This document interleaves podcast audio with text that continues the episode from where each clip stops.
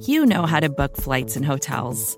All you're missing is a tool to help you plan that unbelievable travel experience. That's why you need Viator. Book guided tours, excursions, and more in one place. There are over 300,000 travel experiences to choose from, so you can find something for everyone. And Viator offers free cancellation and 24 7 customer support for worry free travel. Download the Viator app now and use code Viator10 for 10% off your first booking in the app. Find travel experiences for you. Do more with Viator.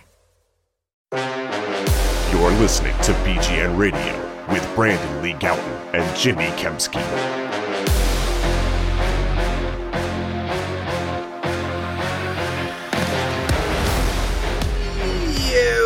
What's going on, everybody? This is Jimmy Kempski from PhillyVoice.com. With me, as always, is Brandon Lee Gowton of BleedingGreenNation.com. You are listening to BGN Radio episode number. Brandon, I don't even know. What is it? 167. Jimmy, Thank we you for made that. it to 167. Also, want to plug our Twitter handles at the start. That's Jimmy Kempski at Jimmy Kempski on Twitter. I'm Brandon Gowton at Brandon Gowton on Twitter. If you want to drag me for some reason, uh, not that that's a popular thing to do these days on Twitter, but if you, in case you just wanted to have that option, uh, there you go. Speaking of which, I actually read the BGN Radio reviews for the first time ever after being on the show for 16 months, something like that. Way to really care about what the fans think of you, Jimmy. well, I just I don't know. I just I just never read them, and uh, I read them, and they're better than I thought they would be. There's mostly people are nice on there, and people Mm. love them. Some uh, Ben Solak, I learned uh, in reading over the reviews. Uh, but anyway, uh, Brandon, how you doing, buddy? Jimmy, uh, let's get into some Eagles talk. That's what we do here, right? On this podcast. Where do we start? Well, I mean, we are you gonna are we gonna start with righteous felon? Oh, that. Uh, totally forgot.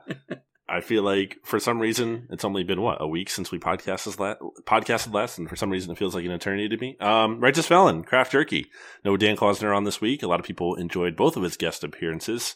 I saw an iTunes review that didn't though, so not unanimously favored. But if you want to help support Dan, if you want to help support BGN Radio, want to help support a local business and get yourself some snacks. I mean, the big game, Jimmy, is this weekend. The right. big game. You got to get some snacks for the big game. And you can do that by going to righteousfelon.com and using discount code BGN15. That's righteousfelon.com, discount code BGN15. All right, so let's get into uh, Eagles news. We hadn't yet uh, podcasted. Uh, actually, I guess we published our last podcast the morning of or the day before the initial Nick Sirianni press conference.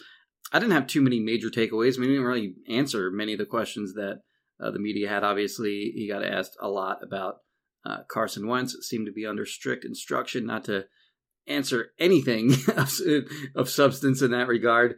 Uh, some people were annoyed that, uh, at the number of Carson Wentz questions. But the big takeaway, I think, from the press conference was that he didn't come off well as a public speaker, um, which was obvious. And, uh, you know, whether that matters or not uh, is, I guess, in the eye of the beholder. Where you stand on that? Of all the issues, Jimmy, with the Eagles, which there are many, I don't think it cracks my top 10. It is a non issue to me for the most part, um, especially if that's not reflective of who he is, you know, when he talks to the team. I think that matters a little bit more. I think a lot of is being made of it, and it just doesn't even matter. The biggest takeaway for me from the press conference, I guess, is what Nick Sirianni did not say, and that is everything regarding the quarterback position. I mean, he wouldn't even commit to Carson Wentz definitely being on the roster this year. That was my bigger takeaway. For sure. Yeah. I mean, as far as the public speaking part goes, it was also like just a really difficult setup for him, too. Like, Jeffrey Lurie, first of all, talked for like over 15 An minutes. hour. Boring as hell. I was literally like nodding. I like not no exaggeration. I was like nodding off listening to it. And he finally, you know, uh, handed it over to to Sirianni, and um, Sirianni had a long intro of his own that was probably a little bit unnecessary. Like all the thank you for the family and all that stuff. All that's all fine. Uh, but I think he could have gotten into the stuff that he actually talked about during his intro, uh, during the questioning, during the Q and A part of that. Like certainly a question was going to come along where he could have, you know, gone through those, you know, his five core principles or whatever.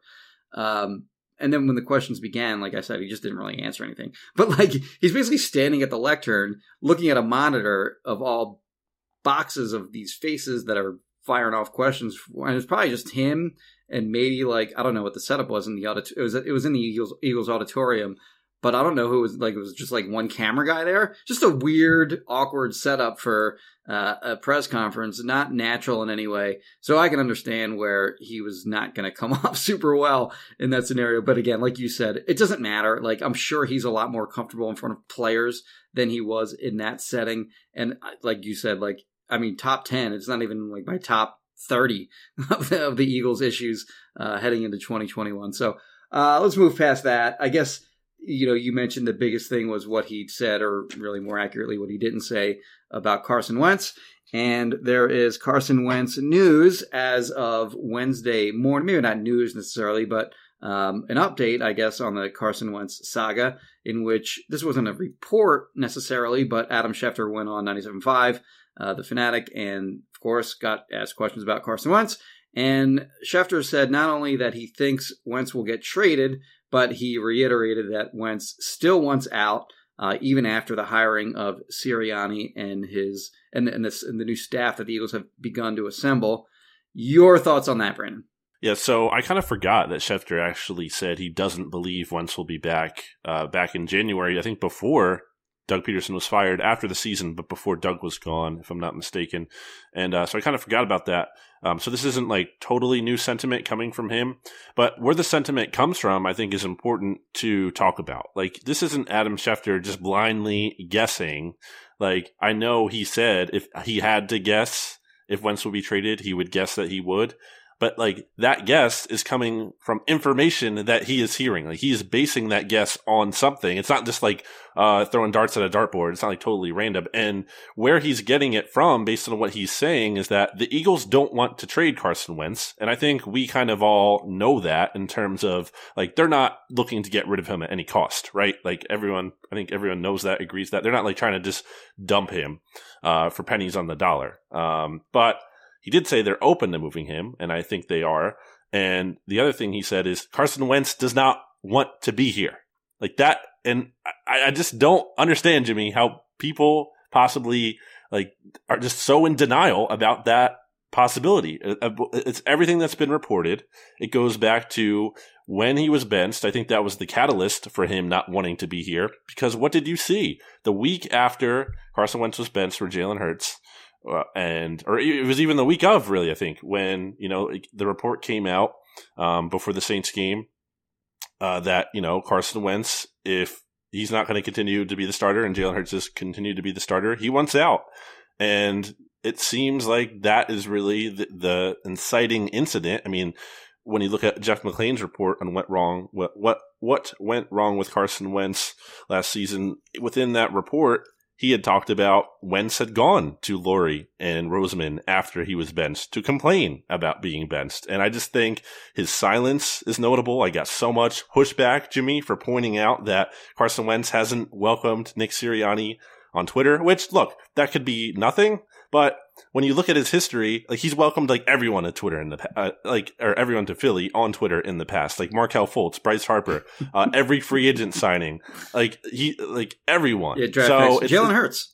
Jalen Hurts, yeah. So I mean, it's a little bit noticeable to me or notable that he didn't do it in this case with a new head coach that seems significant.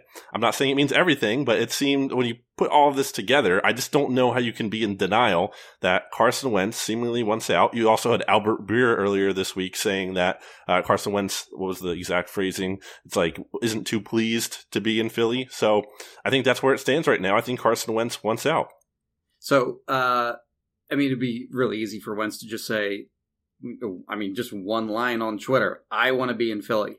like, like five words, uh, you know? So like, and if, you know, and, and I, like, I guess the, uh, the argument would be, well, anything that he says is going to be turned against him. So whatever, I mean, you may as well. Just, yeah, That's so stupid though. uh, just say it though. Like, but if, but, if, okay. but here's the thing. I want to stop down that for a second because if he really did want to be here, Jimmy, if Carson Wentz absolutely really did want to be here, wouldn't he still say it if he did? No, maybe knowing that everyone wouldn't believe it, but at least he would like have his piece knowing that's out there in the world. Hey, I want to be here. And if people don't want to believe it, well, that's up to them, but I'm going to say it. Right. So I don't want to hear it's this no win situation. even if he didn't say it, if it were true that he wanted to be here, for sure, at least his representation would put it out there, whether it be directly or through, uh, you know, a high profile media person like a Schefter or Mortensen or Rappaport or Breer or Garoppolo, Garoppolo or Garoppolo, Mike Garafolo or whoever. Put it out to somebody that says he wants to be here. And that has not happened. So, I mean, my takeaway is it's true, but also like Chris Mortensen and Adam Schefter, pretty reputable reporters. Like they're not just making stuff up for the hell of it. Like if they say it, then it's very more than likely uh, true. And and I do I do believe that he wants to be uh, out of Philadelphia and somewhere else. So what is your temperature check here? Uh, where do you stand on whether he will uh, be traded or not? How do you keep a quarterback who doesn't want to be here? Like, how do you do that? Not Like, should. will. Will he be back? but that's part of the equation to me. Okay. It's like how how do they like? And the other thing is like, and I get it plays into the should of it, but it's like, how can you even want a quarterback who you have to convince to be on the team? Like that is so wrong. Like, that is so flawed, especially when I know this organization has failed him in in many ways, and we've talked about that here before. But they've also tried to support him in a lot of ways, and it's not like they haven't done anything for him. And they gave him a freaking hundred and twenty eight million dollar extension. Like, like he has that many reasons to want to be here, uh, or at least put up with an unideal situation. I just think in terms if he really doesn't want to be here, and look, maybe he's not fully decided. Whatever, uh, I guess that's possible. Maybe things can change. Maybe they can kind of talk him off the ledge, so to speak. But if he does not want to be here, I just don't see like how that's tenable. What about you? So, um, I think he's going to be back, and, uh, and the way it's going to happen, I think, is I think the Eagles are going to want too much for him. They're not going to get it, and they're not going to trade him. Like, so I think the Eagles are certainly more than willing to trade him, and I think they want, in fact, to trade him. And I'm sure they're trying to make that happen behind the scenes. But uh, ultimately, like you said earlier, uh, they're not just going to trade him for nothing. And I don't know that um, you know, at in what what they would view as adequate compensation is going to um, be put on the table by some other team, given the you know extreme number of quarterbacks that seem to be available this offseason. We already saw the Matthew Stafford, Jared Goff trade, which we'll get to in a little bit. Uh, but like, I mean, th- there are plenty of options, and then of course you got like four quarterbacks who could conceivably go top ten in the NFL draft. So yeah, I, I just find it kind of hard to believe that they're going to get really good compensation in return. They're going to be stuck with them.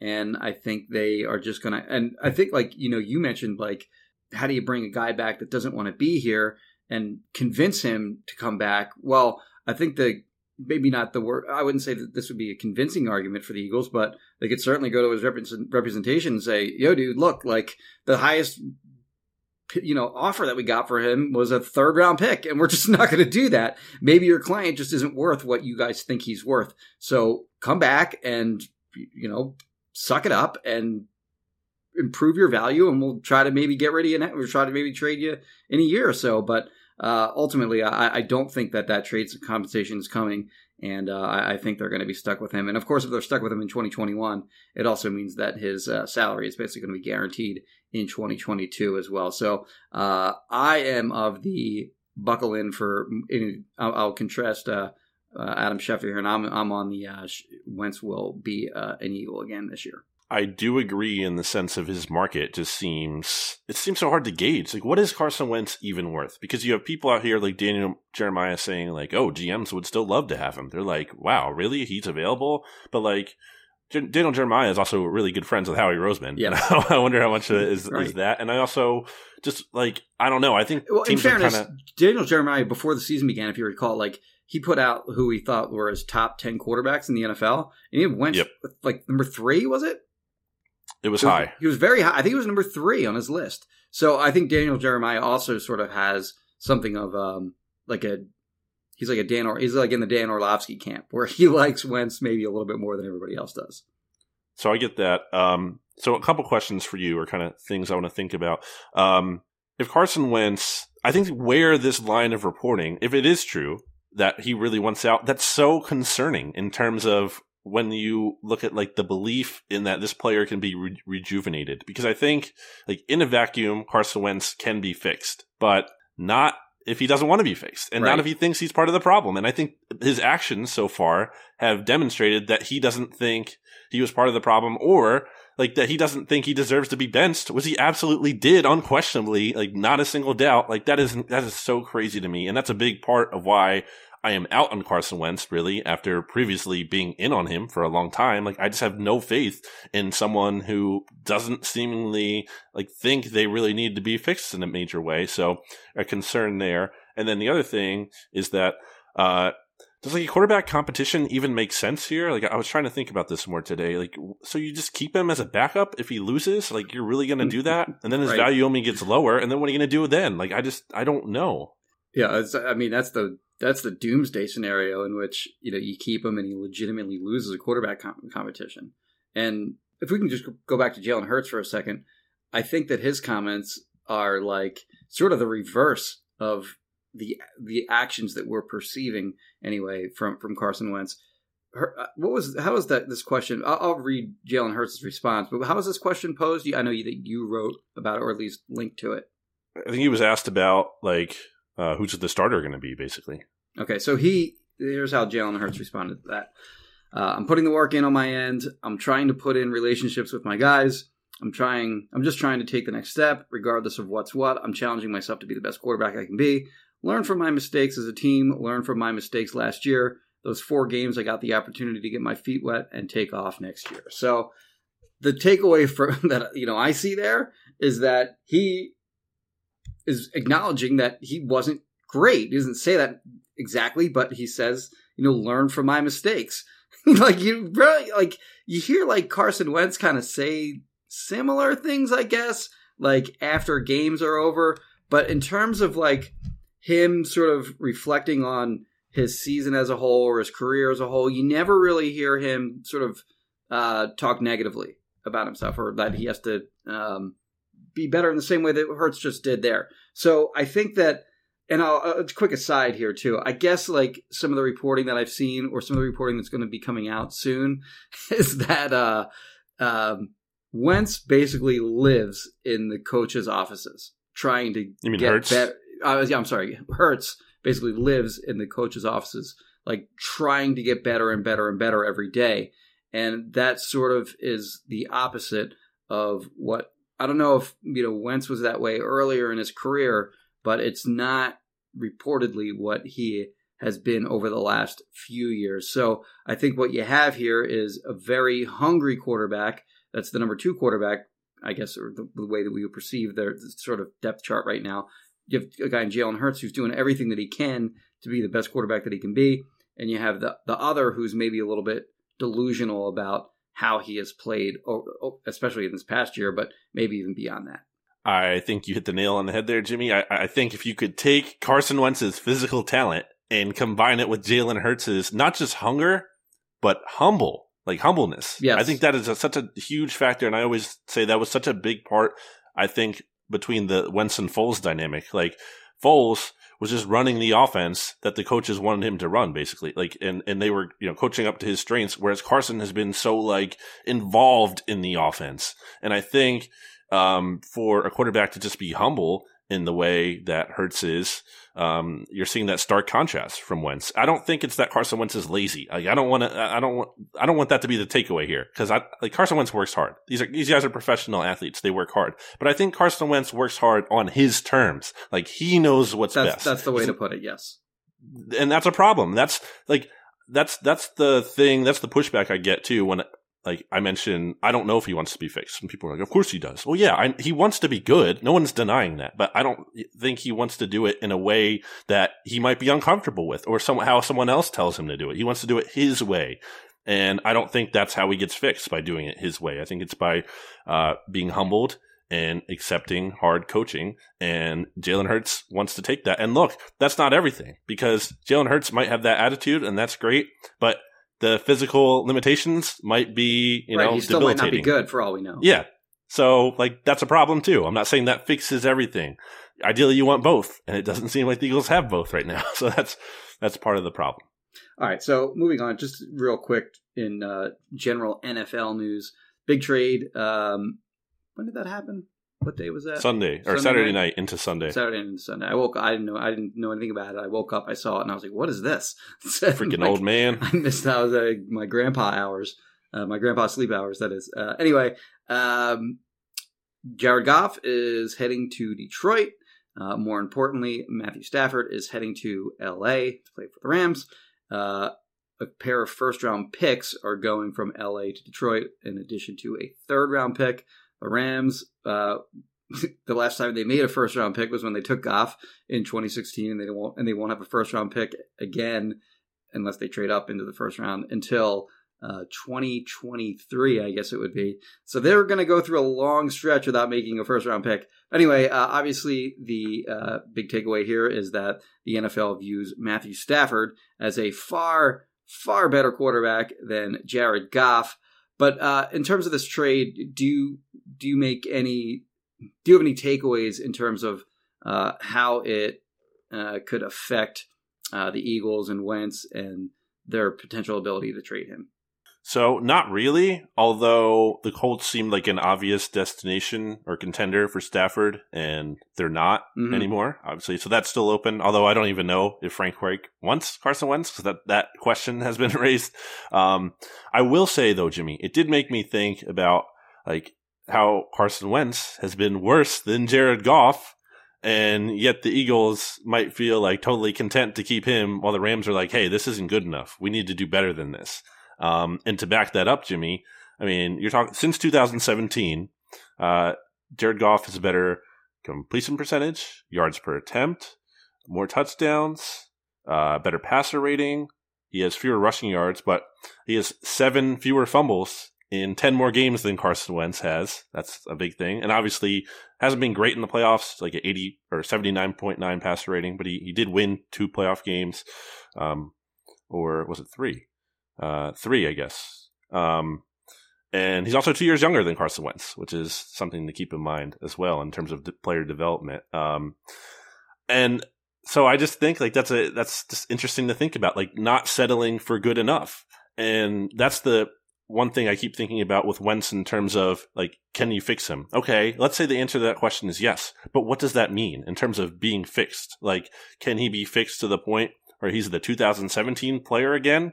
Because that's a hard sell when you look at that year and it kind of is really the outlier in his career. I mean, this is a guy who is 17 and 21 and 1 since after the ACL injury. He was 14 and 13 in the two seasons before this terrible season. If you want to look at his PFF grade, which is not gospel, but just to give you a sense uh, from their perspective, I mean, he was 21st best quarterback in his rookie season. Then he was fifth in his best season, 2017, and then 14th, 14th, and then 31st last year. So this isn't a guy who has been regularly some elite quarterback.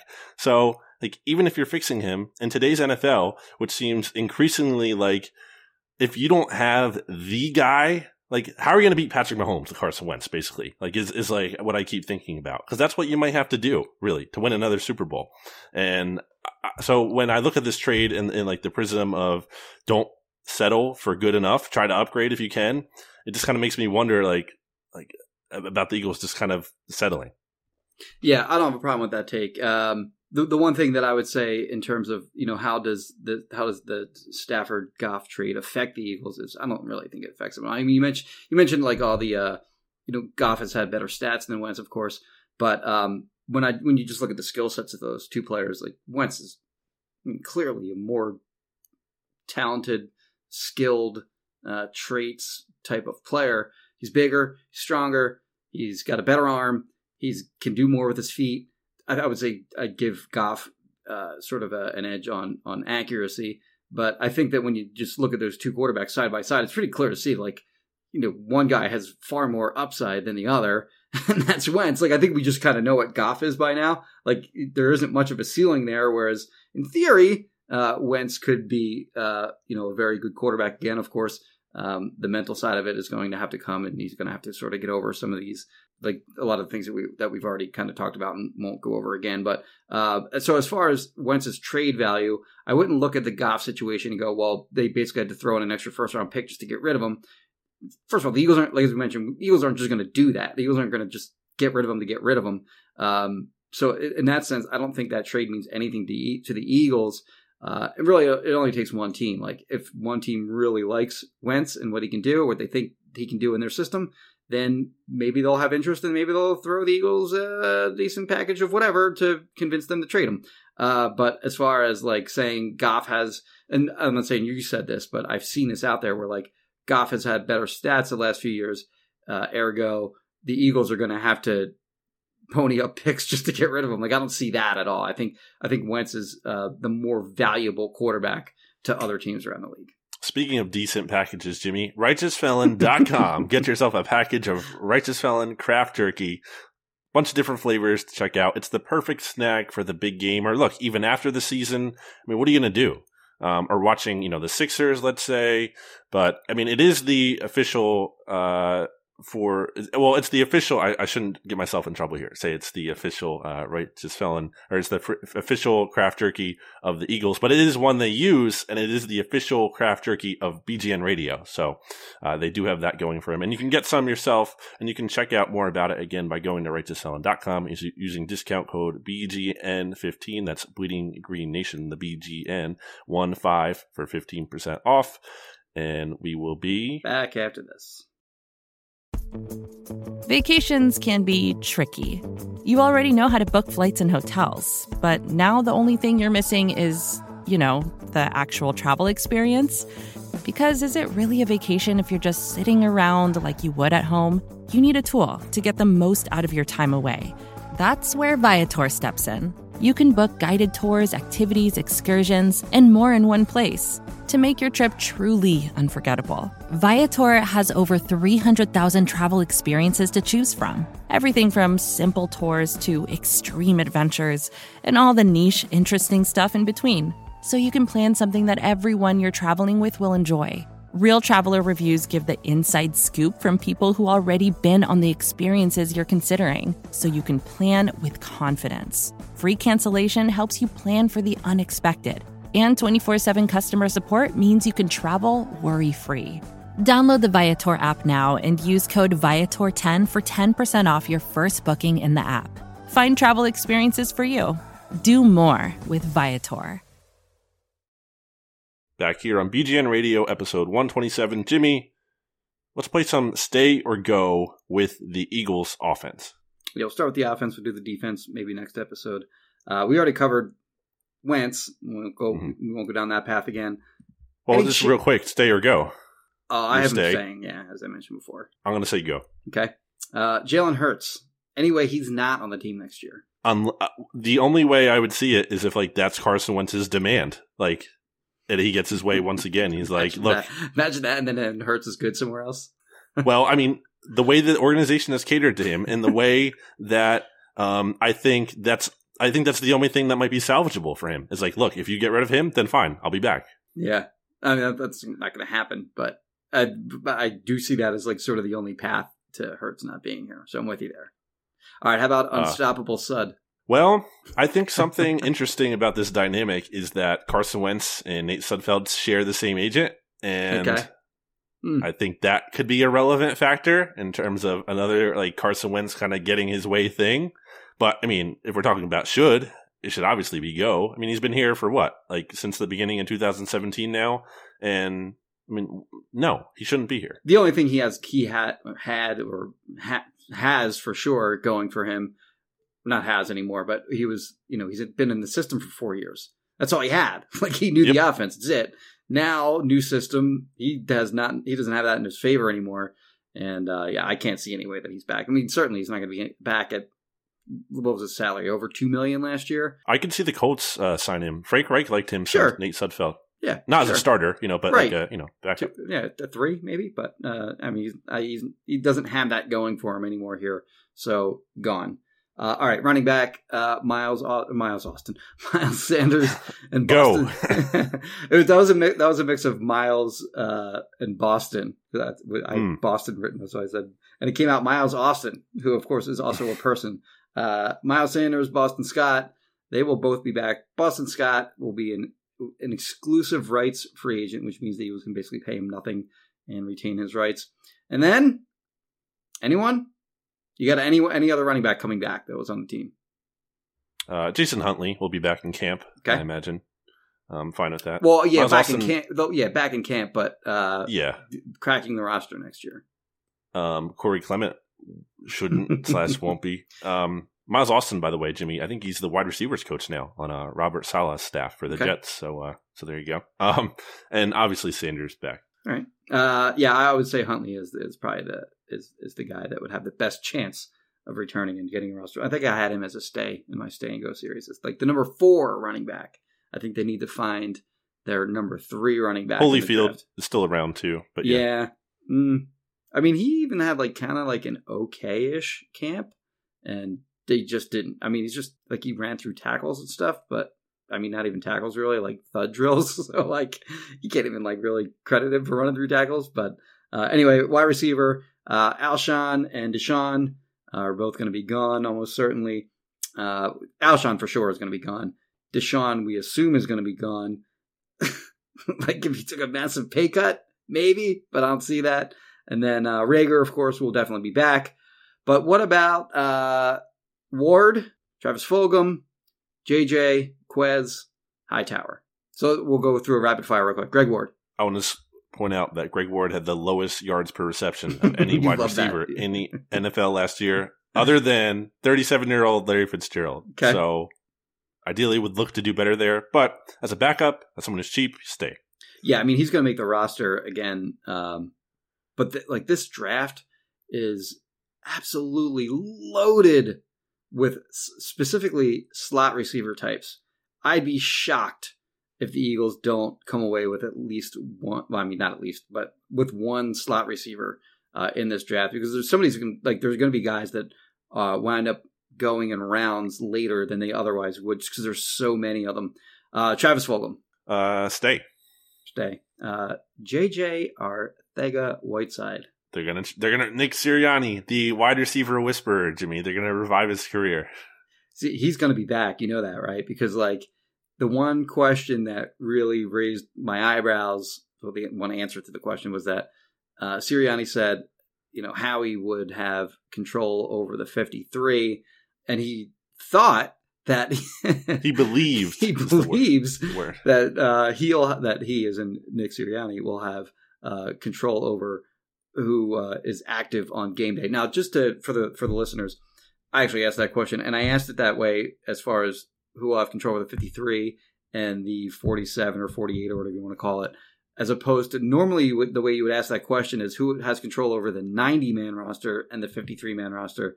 The 90 man roster basically means like who's in charge, who has like the last say on all personnel decisions. So Chip had that in the in, during the 2015 season. Like he had full control over the roster. Um, obviously, Sirianni was not going to have that, so I didn't even bother asking that aspect of it. I just asked the 53. Most coaches have control over the 53, meaning that they um, have final say over who makes the final roster. Like if you've seen Hard Knocks enough, you see basically the coaching staff sitting around the table figuring out who's going to make the 53 and less so like GM sort of deciding that. So most coaches kind of have that.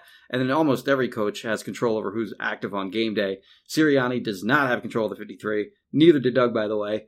And Sirianni may or may not have control over the, you know, the game day roster, which again with Doug may or may not either. But I, I guess I'm going a long way to make the point that Howie Roseman drafted J.J. Arcega-Whiteside in the second round, and he has control over who makes the roster. So I think the chances that J.J. Arcega-Whiteside are on the roster again are quite high because they're not. Howie Roseman's just not going to admit defeat on that so quickly. Uh, Quez stay. By the way, well, before we go, before we move on to Quez, do you see any way they try JJ at tight end? No. Okay. See, I don't think that's crazy. Like that's a question I get a lot, and normally that's the kind of question I would dismiss. But you know, you bulk him up a little bit. He's kind of got like some of those tight end. I mean, he's a willing blocker. He's, he's you know he's okay at blocking. If he's just not going to make it as a receiver, maybe you try him there. But I'm with you. They probably won't do that. All right, Quez. Yeah, stay. Yeah, stay clearly. Uh, and John Hightower. I think he might not be on the team this year. Okay. He fell out of favor at the end of last season, and he's older in terms of like prospect wise, and they're going to draft new players. And he was a day three pick last year. There's no guarantee, Right. He's uh, you know, be on the you know the the camp in camp, but I don't think he's going to make the roster. I think he's back. Uh, Okay. Tight end. Percentage chance Zach Ertz returns to the roster. Zero. Zero. You're not, not even like 1%? Jimmy, the uh, the Babes on Broad had Nick Ertz, Zach, uh, Zach Ertz's younger brother, on Mhm. uh, a couple weeks ago, and the way he was talking was like pretty definitive about Okay. uh, Zach Ertz not being back. And I think everything we've seen from Zach Ertz has been pretty like He was crying He during was- his last press conference. He, he was. I don't mean there that. I you know, don't him- mean sound like a jerk. I like. I, I, I think the Emotional. proper the proper way to phrase that is Zach Ertz got emotional during his final press conference, but he was you know sort of you know going over his, his time in Philadelphia. Said the Philadelphia fans are the best fans ever. Started getting choked up. But yeah, I mean the way that press conference went, clearly he he is he seemed pretty certain that his career here is over. And you talked about how they're probably going to have to cut him just because of the Eagles needing to get under the cap, and uh, they can't do that, you know, by trading him. Right. So you you can't you have to get under the cap by the start of the new league year. Also, you can't trade players until after the new league year begins. So like Officially, yeah. you- yeah, you can't right. So you can't you can't execute that trade until after the so like the Stafford Goff trade, for example, that hasn't happened yet. That'll happen officially after the new league year begins. So they can't save any money until after the new league year, which is when they have to be under the cap by. And it's not like like those like you have to be under the cap before the new league year, then the new year, league year happens, and then a trade can happen. So it's not like those things can happen simultaneously. Like so, any savings that you're going to get with trading or cutting him have to happen and uh, before the new league year. So yeah, they're I, I think they're going to not only move on from Zach Ertz, but they ain't getting anything in return from him either. Like they're not even going. And his value, like he doesn't have any value at eight point two five million.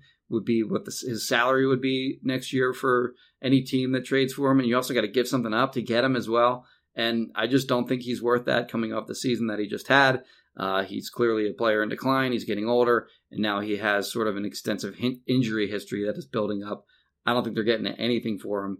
And I've seen like people think that he's going to get like a two, like Eagles might get like a two for him. I think that's totally out of the question. Much less a three, four, five, or six. I don't think they're getting anything at all for him. They're just going to cut him, and he'll be and he'll help he'll help some team next year as you know, sort of like a, a seasoned route running tight end.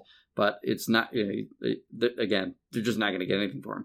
Anything? You think uh, Dick Rod is back? Uh, I'm going to say no. Okay. Uh, I think he's back. I think they're gonna.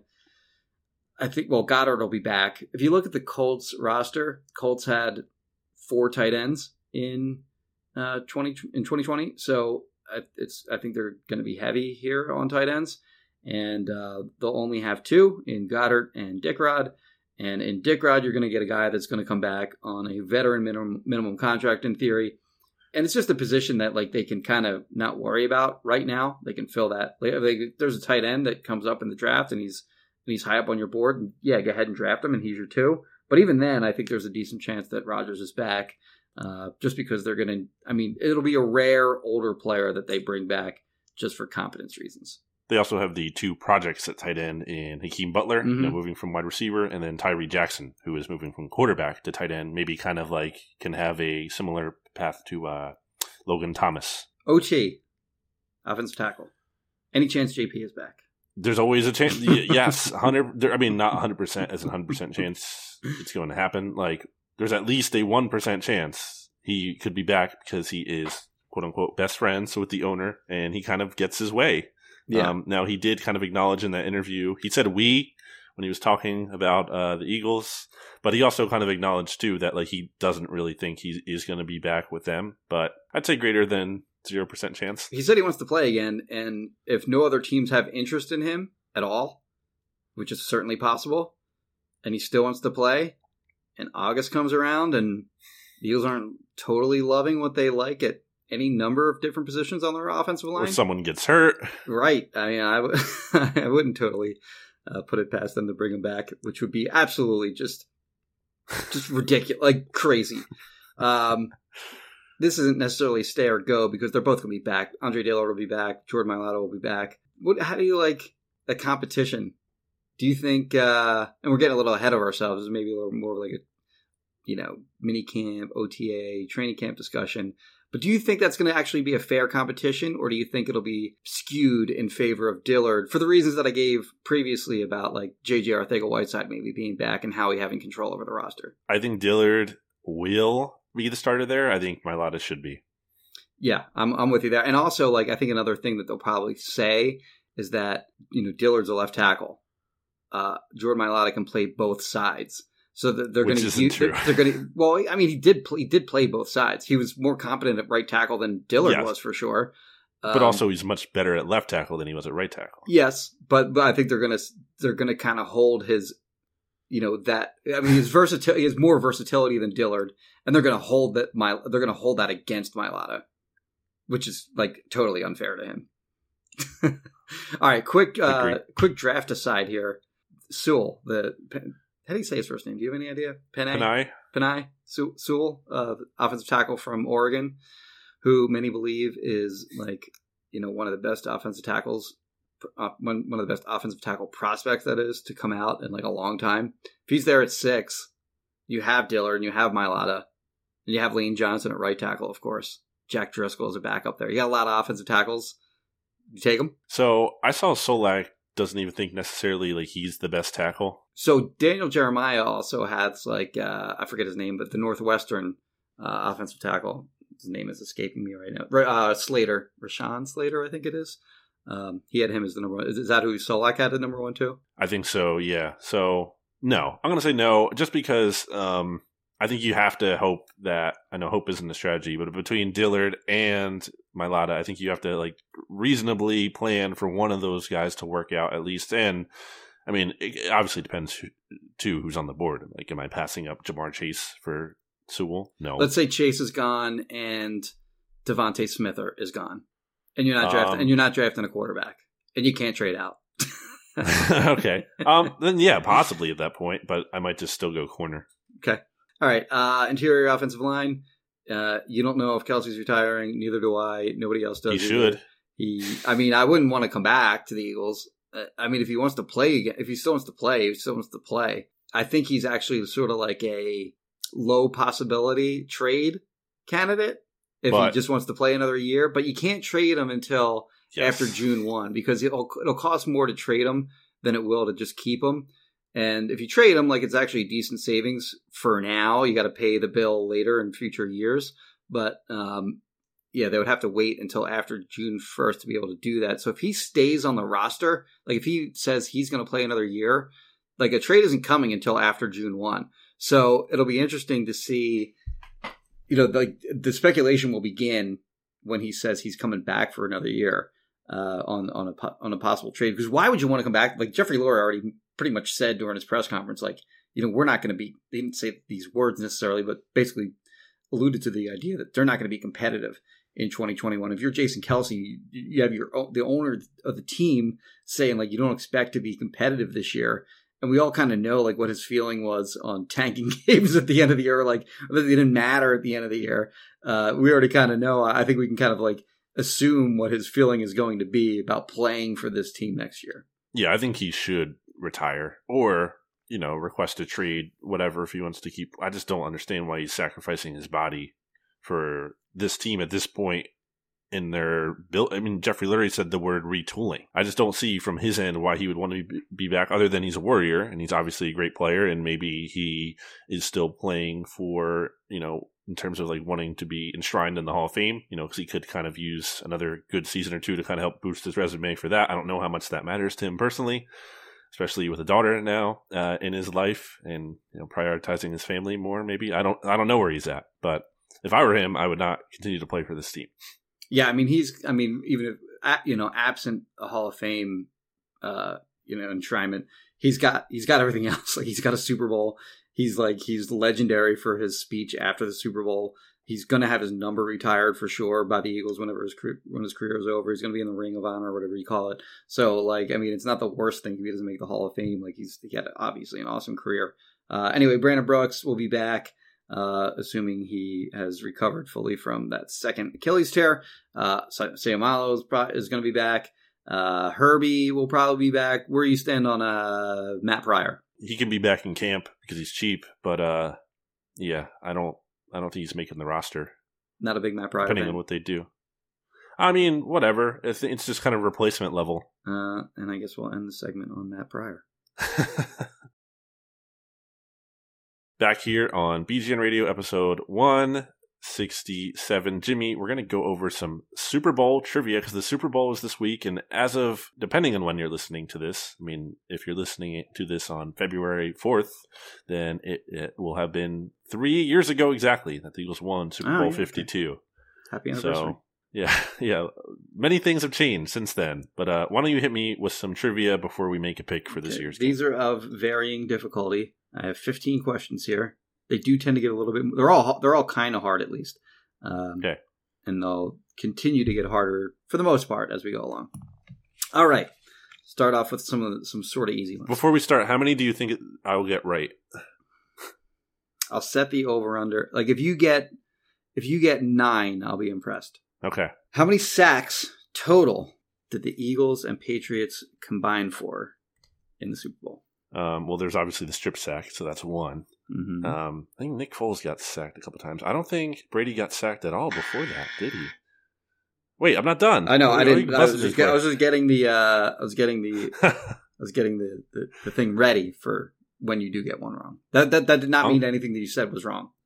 Okay, yeah, I'm Right gonna or say I, I think Foles was sacked two or three times, so I think it's gonna. So it's I'm gonna say it was um four. What was it? It's one total. Oh, that was the. I thought Foles got sacked. Okay. Hmm. Okay. Uh, what are the initials of the player who recorded that sack? BLG. That is correct. I don't have a correct uh, sound effect. this is very not a very high tech show. Uh, what Patriots offensive lineman did Graham beat before his strip sack of Shaq Tom Mason. Brady? That is correct. Uh, on that sack, we have four questions about that sack. I guess um, Okay. on that sack, an Australian telec- telecast described Yeah. Brady as what? As bereft uh, continue. on the turf. That is correct. All right, so what do you got? Three here? Three out of four so far. After Tom Brady dropped the pass in the Super Bowl, what did Malcolm Jenkins do slash say to him? He ran up to him. Mhm. He patted him on the butt, and I believe he said, "Come on, Tom." That's correct. Well done. Uh, who did Alshon Jeffery beat for the Eagles' first touchdown? It was Eagles 2015 second round pick, Eric Rowe. That is correct. Nelson Eric, Eric Rowe. His first name is Nelson. All right. Uh, who was the referee? Oh man. Um, I know his name. I can't. It's uh, the guy who's the analyst now on. That's I correct, yeah, uh-huh. CBS. Uh, oh God, I can't think of his name though. Uh, man, He was also a bad. college basketball ref. Like I remember watching college basketball like, Yeah. during the tournament. And I'm like, oh, that's the NFL Yeah. guy. Oh man, I can't think of his name. If I had multiple choice, I'd 100% get it, but I just can't think of his name off the top. Of my, I want. It's not Dean Blandino. That's the name. That's the only yeah, name. he That's wasn't a coming to me 'cause he's- referee. I know, but but like because he's in the studio, that name is like hitting my head for some reason. I know it's not him. Patriots fans Oh, very it. unhappy with this guy too. Actually, uh, previously Dallas Cowboys fans very. What the hell? Wow. Sorry about that. Uh, computer sound. Get a pop up. Yeah, yeah. It's ESPN Can- auto. I'll, take the L, but can you give me the initials? Like I'm, I'm getting this wrong, but I want to guess the initial. Once you give me the initials. S. Oh, Gene Steratore. That's Yeah. correct. But you get wrong for that one. So Yep, that's fair. Oh. That's a totally different sound effect. Oh, what the hell's going on? Jimmy, this isn't going well for you. No, we're gonna get this right. Sorry. I should give you one because you're messing this up. No, that's wrong. That's the correct. Ah, forget it. All right. Rob Gronkowski beat the Eagles. Beat uh, this Eagles defender on both of his touchdowns. Before I answer that, I have a sound effect for your sound effect playing ability, and here we go. Oh, I messed it up. um, uh, Rob Gronkowski beat this same Eagles defender on both of his touchdowns. Both of his touchdowns beat the same guy. It was really the same guy. Same okay, guy. It was Ronald Darby. That's correct. I thought there was one where like he got beat by Corey Graham, or He was or he was murdering Graham all game, but the two touchdowns came against Darby. Gotcha. Uh, how long was Jake Elliott's clutch field goal to oh uh, man, to extend the lead to eight points in the fourth quarter? I th- man, I don't even, man kicking myself if I don't. I think it's forty six. So I'm going to say forty six. That's correct. Well done. Okay. Uh, during the telecast, which Eagles player gave himself a nickname when the players were introducing themselves? And what was the nickname he gave himself? Of course, you and I were not watching this on TV. Uh, Yeah, I didn't watch the telecast. We were, uh, well, you never watched the telecast? I don't know if I watched the intro. Like, how how soon was this? I mean, I mean, it's like you know seen- when the game starts and they're like, uh, uh, Oh, Tom, sorry, Tom yeah. Brady, Michigan. You know? yeah, I, I I totally thought you meant like like a pregame. no, thing. no, no, no. This is like during the that. during the telecast. Like you know how like they introduce themselves. Yep. like uh, what's his name? Uh, Terrell Suggs used to be like ball so hard university. right, Um, right.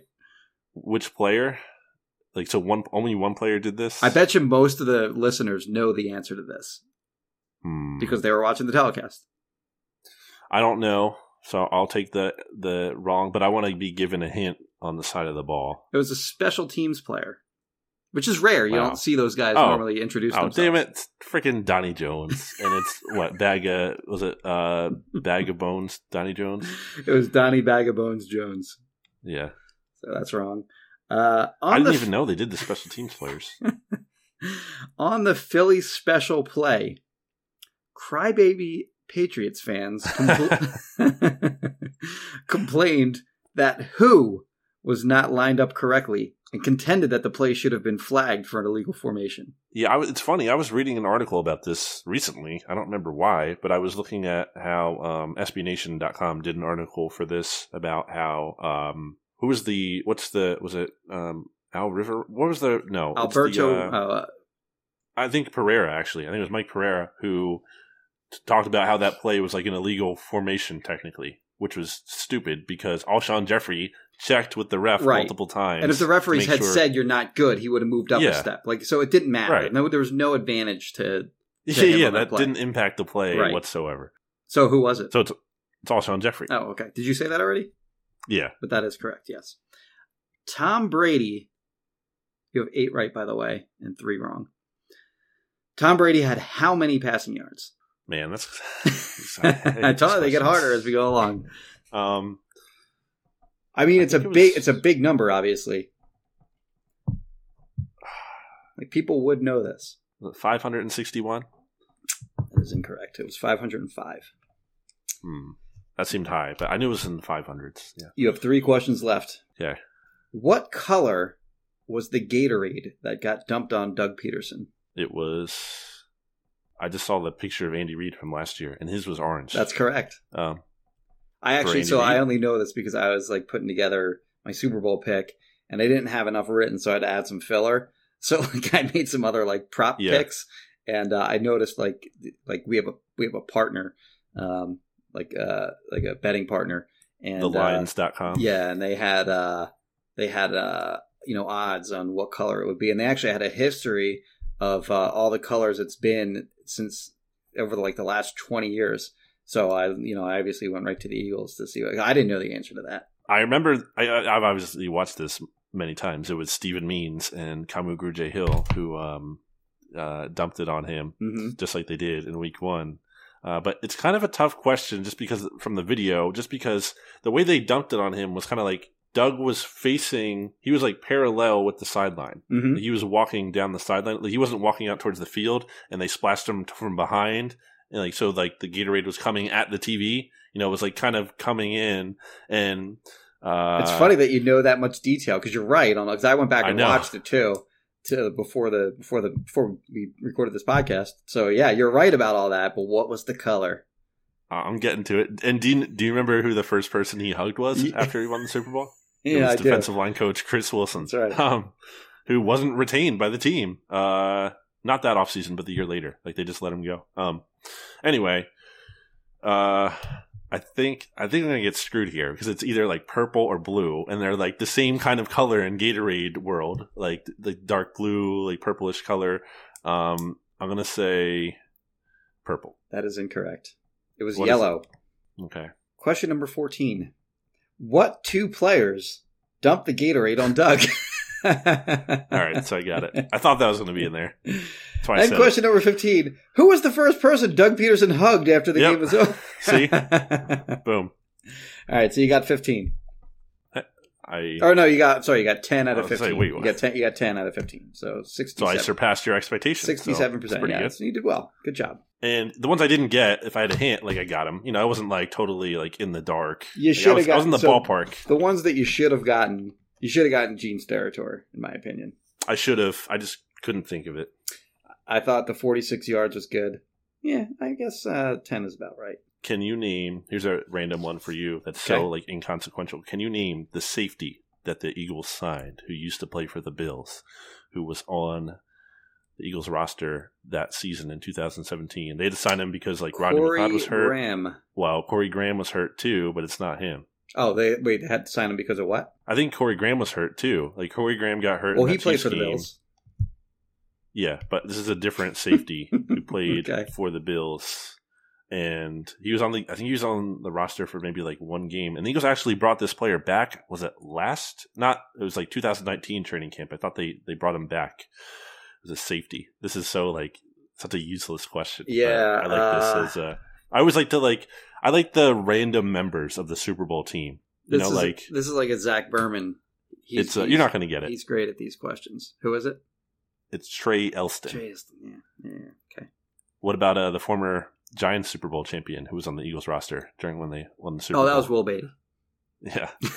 Uh, who who was the linebacker that uh, joined this the team late in the season that ended up playing in the Super Bowl for the Eagles Wait, wait. Say that again. and in the playoffs? There was a linebacker that they signed, veteran linebacker Yeah. that they signed. Uh, Dannell Ellerbe. Yep. I like little things like that. The uh so Will Beatty, I remember him from like during the the media one of the media days. Actually, I think it was just the one media. Was it, we did you just have one media day like in that big room? Was it just one day that they had that where you can go around to any table where the players are sitting? That was like almost that was multiple days. Okay. In, Well, there was- in the mall itself. Yeah, yeah, yeah.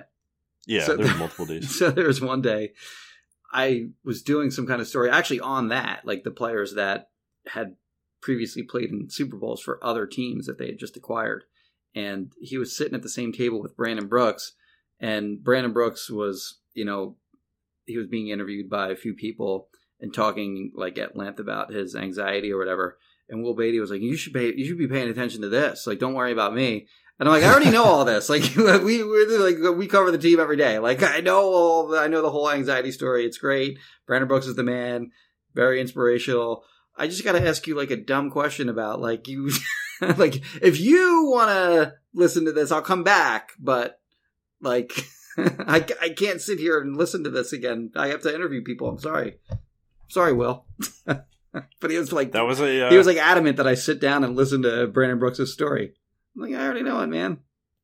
so heartless to me Yeah. that you don't care about Brandon Brooks. That was a uh, that what a week that was. That was definitely a uh, a memorable week. And of Oh, you know, course- week leading.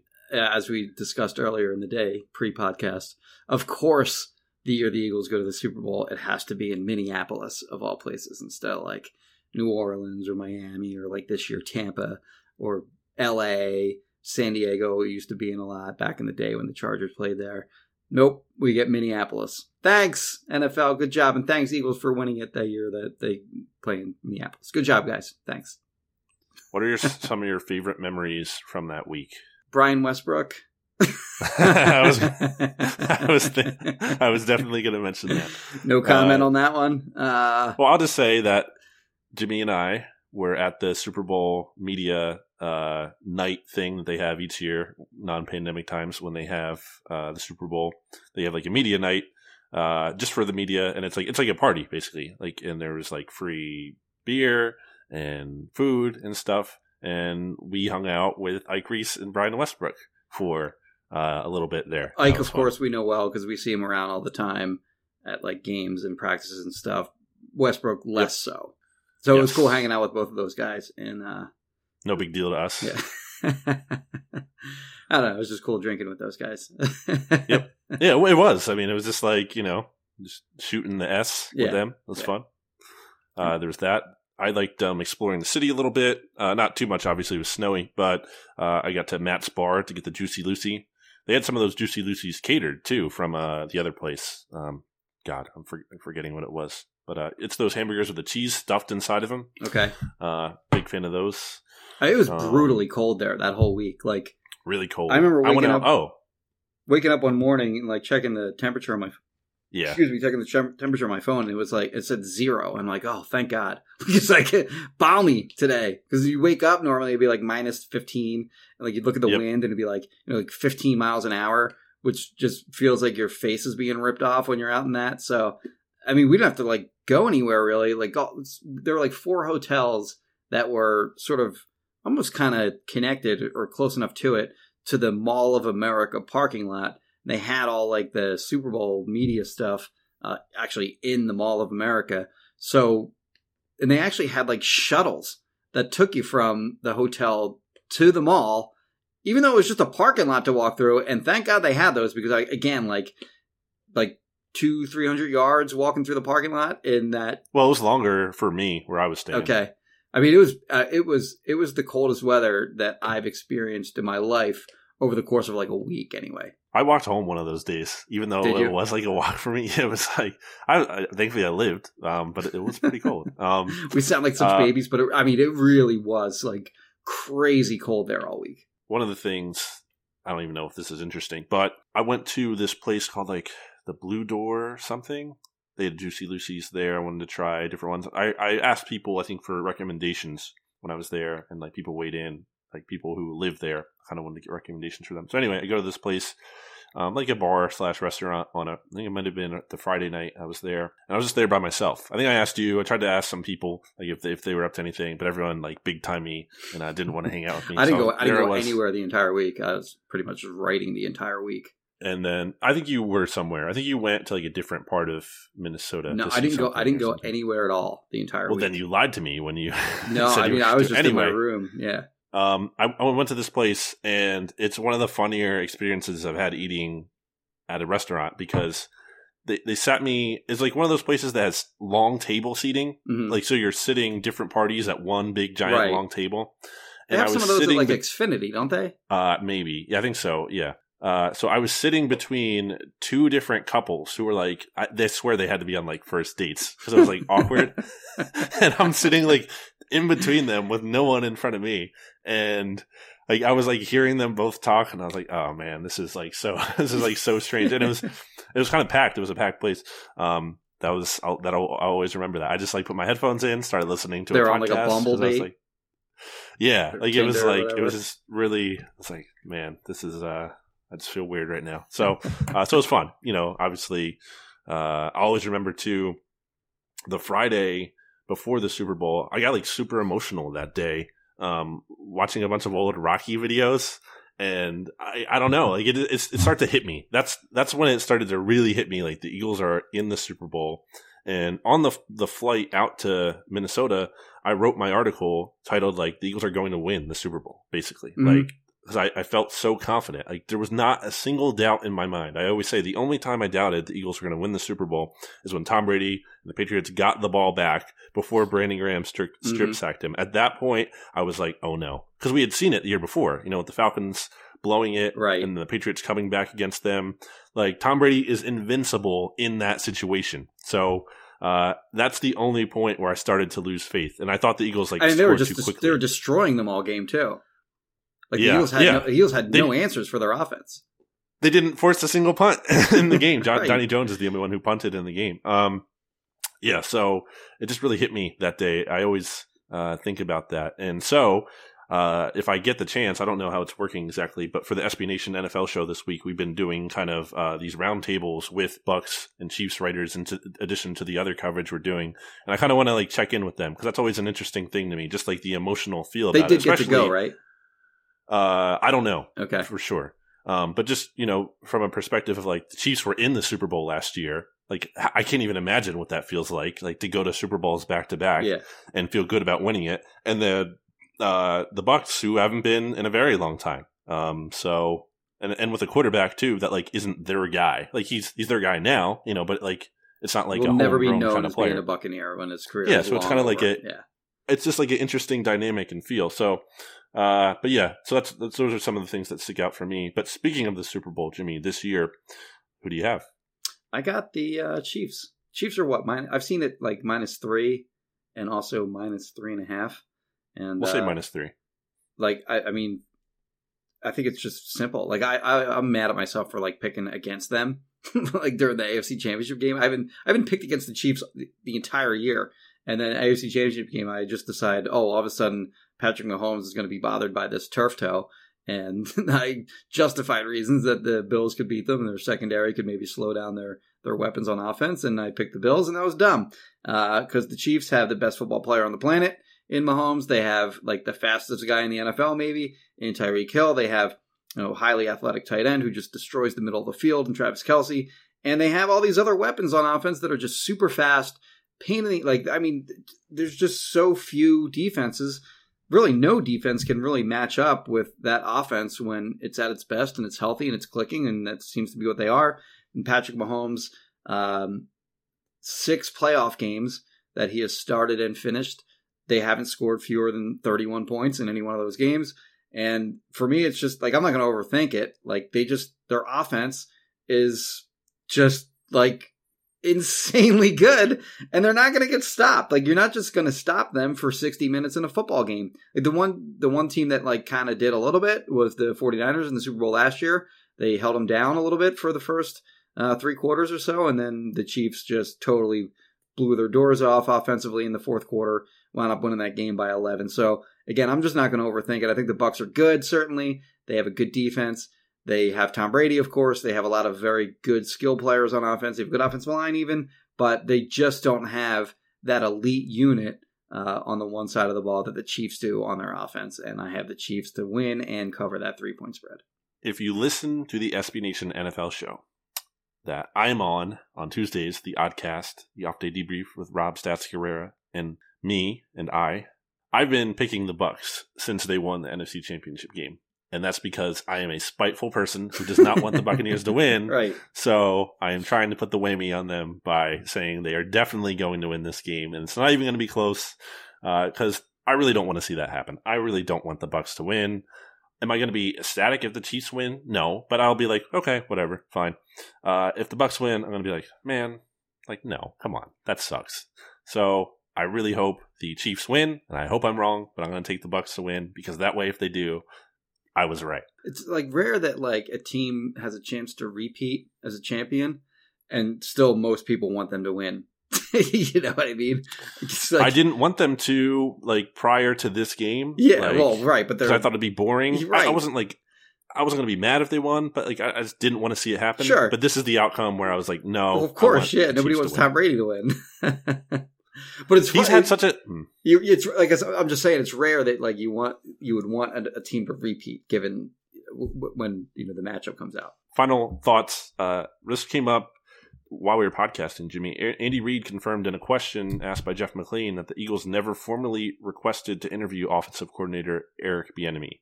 The quote Mhm. was, "There was nothing formally put in." Do you have any final thoughts on that? I don't know, like They We- probably we- weren't gonna have the time. You know, like they would have to. They would have had to have waited till the Chiefs were done to interview him, right? yeah. At that, well, there was a Other window, than there a was a window when they could have interviewed him like earlier in the been, like- process. but That's what they- they did with yeah. It would have been tight because they were, you know, the last team to fire their coach. The Eagles were, of course. So they got their coaching search underway a little bit later.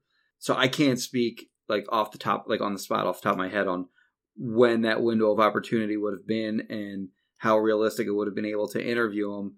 Not only interview him, but ha- give Bieniemy himself time to put together, you know, sort of a plan on, you know, whatever. Uh, but they didn't really have a rush to hire a guy though either because it was just them and the Texans that were left Mhm. when they hired a guy. I don't know if the Texans were necessarily hot on the Nick Sirianni trail. I can't speak to that in, at all. So I don't or know. the I mean, enemy trail, for that matter. Yeah. So well, they were um, reportedly interested in him, though, weren't they? At some point, or at least it was speculated that he would go there. Like I know that a lot of people thought that if he went there, then uh, maybe uh, you know it would make Deshaun Watson happier than he was at the time. But I, don't- I mean, I don't know how legit that was. I know that people were speculating about that, but I mean, we talked in the last, I think it was the last podcast about how the Eagles haven't hired a, an African American coach in, you know, since basically Ray Rhodes was the head coach during the during the uh, uh, 1998 season. And excuse me, that is my alarm to take my amoxicillin. Uh, anyway, uh, and during that span, the, like, since the last time they hired an African an African, an African American coach, they haven't hired an African American coach to be their head coach, offense coordinator, defensive coordinator, or GM. Uh, since then, I think there's been like 22 people that have held any of those four positions uh, during that span. So I don't think it's a great look, certainly, that they didn't put in a request to hire Bieniemy, who I think was very widely regarded as one of the, you know, clear candidates to probably land a, a head coaching job. This, like, you don't even want to talk to him and see what he has to offer. That seems kind of strange. So, like, I think Jeffrey Lurie is like a good person, and certainly he's not like, um, I don't, you know, I, I, I don't think like there's anything, um, like malicious going on here or anything like that. But uh, it is, it does strike me as odd that they wouldn't at least want to see what he has to say. All right. Well, this has been BGN Radio 167. Subscribe, rate, review, all those good things. Jimmy, only three ratings away on the Nation NFL show from 100 uh, ratings total. Not even just reviews. So if you don't want to leave a review, I mean, I, I'd appreciate if you did. But if you just want to click the five stars, it takes like 10 seconds. Jimmy, you yourself should do it. Again, it's like That's on the SB simple. Just- Nation show. yeah, just five stars, boom. Point, What's it save. called? Like if Uh, I were to SB to search for it on like the podcast the app. SB Nation NFL show. Okay. Uh, just five stars. I want to get to 100 before the Super Bowl ends because then it'll be like, oh, we made it through the season, the first full season uh, with 100 reviews. So that'd be nice if you could do that. Check out Righteous Felon Craft Jerky by going to righteousfelon.com using discount code BGN15. Check me out at bleedinggreennation.com. Check Jimmy Kempski out at phillyvoice.com. Check me out on Twitter at Brandon Gowton, Jimmy Kempski on Twitter at Jimmy Kempski. Use hashtag BGN Super Bowl game if you want to weigh in on the results maybe that you got from your scores, unless I ruined it for you because I got ahead with some of the questions. But uh, tweet at us and let us know if you liked it, you listened to it, and we will talk to you next time. Bye, everybody. BGN. More to dos, less time, and an infinite number of tools to keep track of. Sometimes doing business has never felt harder, but you don't need a miracle to hit your goals. You can just use HubSpot because their all in one customer platform can make growing your business infinitely easier. Imagine this high quality leads, fast closing deals, wildly happy customers, and more benchmark breaking quarters. It's not a miracle, it's HubSpot. Visit HubSpot.com to get started today. Support for this show comes from Fundrise. Buy low, sell high. It's easy to say, hard to do. For example, high interest rates are crushing the real estate market right now. Demand is dropping and prices are falling, even for many of the best assets. It's no wonder the Fundrise flagship fund plans to go on a buying spree, expanding its billion dollar real estate portfolio over the next few months.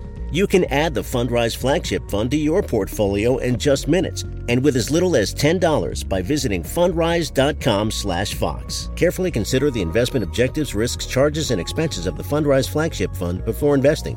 This and other information can be found in the fund's prospectus at fundrise.com/flagship.